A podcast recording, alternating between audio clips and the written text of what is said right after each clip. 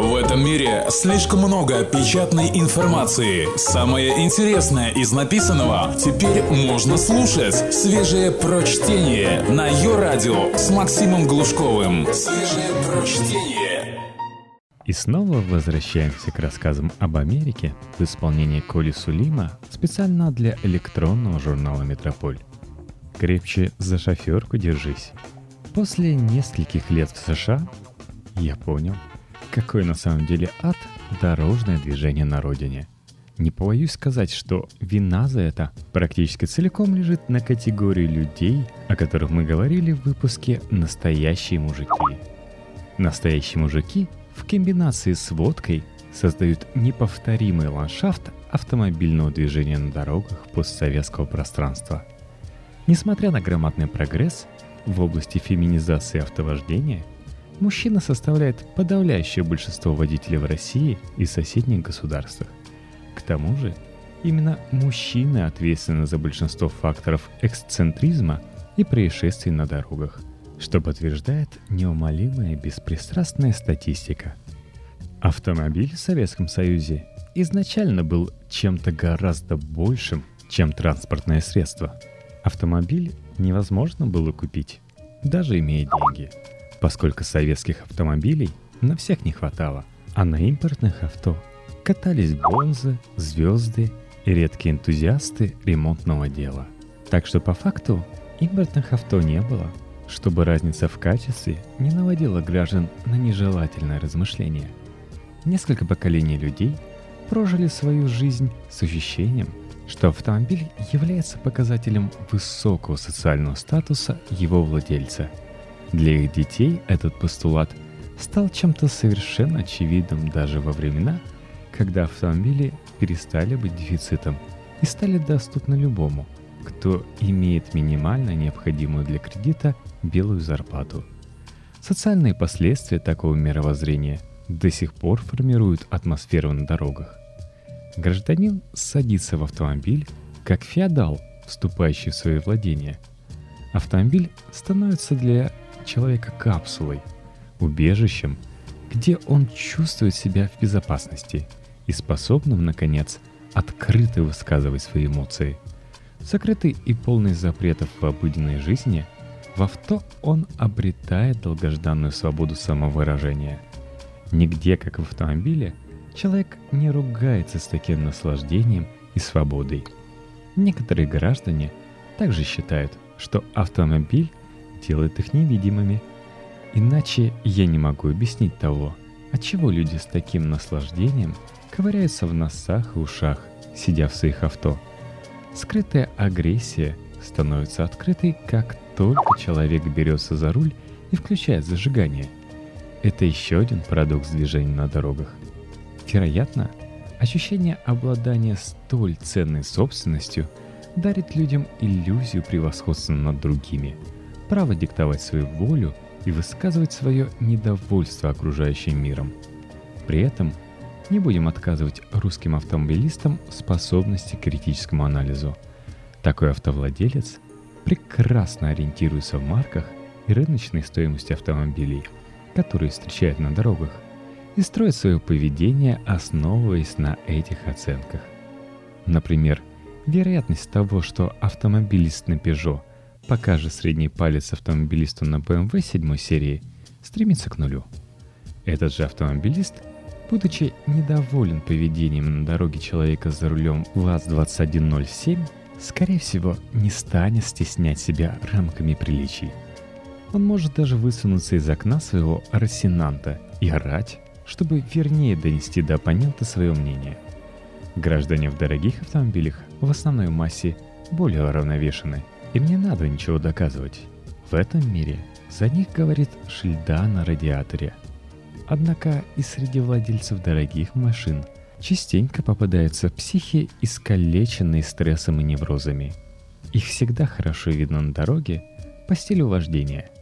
Это люди, перепрыгивающие из ряда в ряд, именуемые шахматистами или даже гроссмейстерами. Громадное самомнение – помноженное на ощущение собственной неуязвимости, обычно кончается разбитыми в хлам автомобилями и трупами в полиэтиленовых мешках по обочинам. автомобили в России получают прозвище. Русские проявляют недюжинную фантазию в этом деле. Кругом движутся бочки, зубила и селедки. Матрешки и авоськи демонстрируют национальный колорит. В ход идут игра слов, детали дизайна и названия моделей. Американцы гораздо менее креативны в этом отношении. Стремящиеся говорить как можно быстрее, они просто сокращают название марки. Шароле становится Шеви, Кадиллак – Кадди, и на этом все утешаются. Вероятно, утилитарное отношение к автомобилю не дает их фантазии развернуться. Не хватает любви. Для нации, которая за сто лет превратила автомобиль из фетиша самую обыденную вещь, трудно найти достаточно желания, чтобы давать ему прозвище. Все равно, что придумывать имя кофемолки – Изобретение под названием «видеорегистратор» поразило американцев в самое сердце.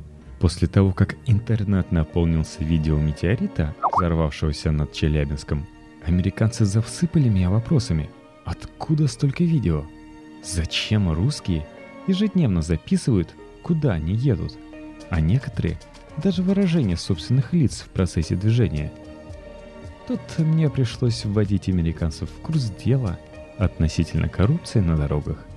И эта тема обычно превращалась в длинный и грустный рассказ, полный драматических деталей. Дорожная полиция в России и Беларуси – наследники Соловьев-разбойников из русских народных былин. Только свежее прочтение на Йо-Радио. Полицейские терпеливо сидят в кустах и низинах, поедаемые комарами с фенами в руках и выпрыгивают на дорогу, как тигры, почуявшие добычу. Как и все люди, наделенные хотя бы крохотной властью, они обожают применять ее направо и налево. В результате водители чувствуют себя добычей, полицейские – охотниками. Все вовлекаются в эту игру, и на дорогах воцаряется паранойя.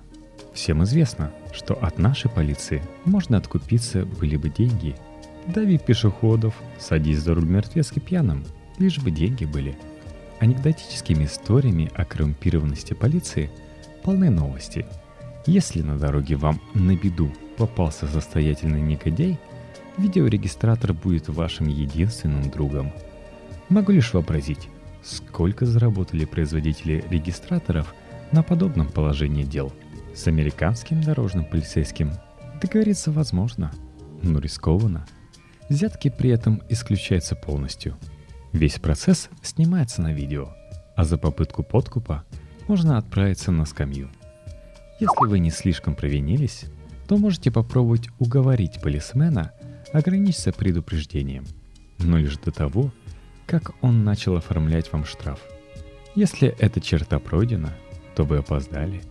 В американской полиции такая же система учета бланков строгой отчетности, как и у российской – и штрафные квитанции нельзя раздавать как конфеты на детском празднике. Дорожная полиция сидит в своих автомобилях, готовая сорваться с места и преследовать нарушителя.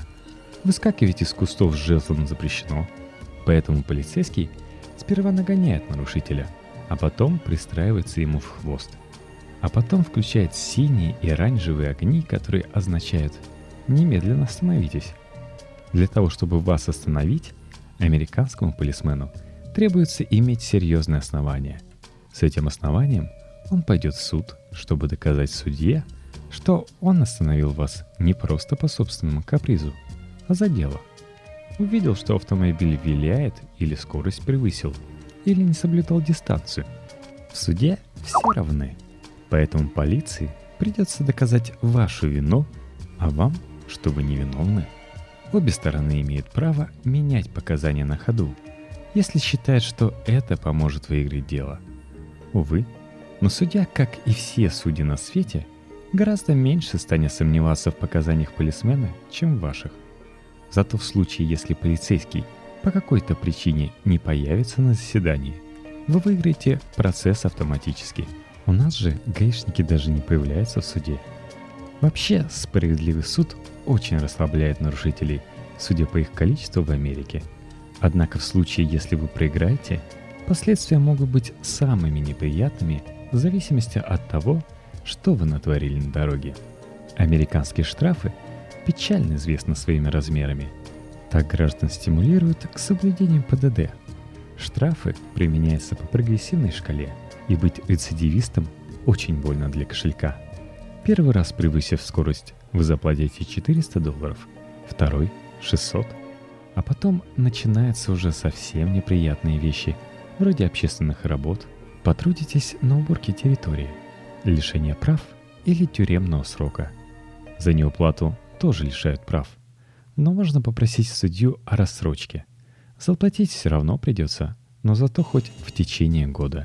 Да, и стоимость вашего обязательного страхования сразу вырастет минимум на треть, потому что с точки зрения страховой компании вы уже опасны смутьян, и от вас стоит ждать лишь дальнейших неприятностей.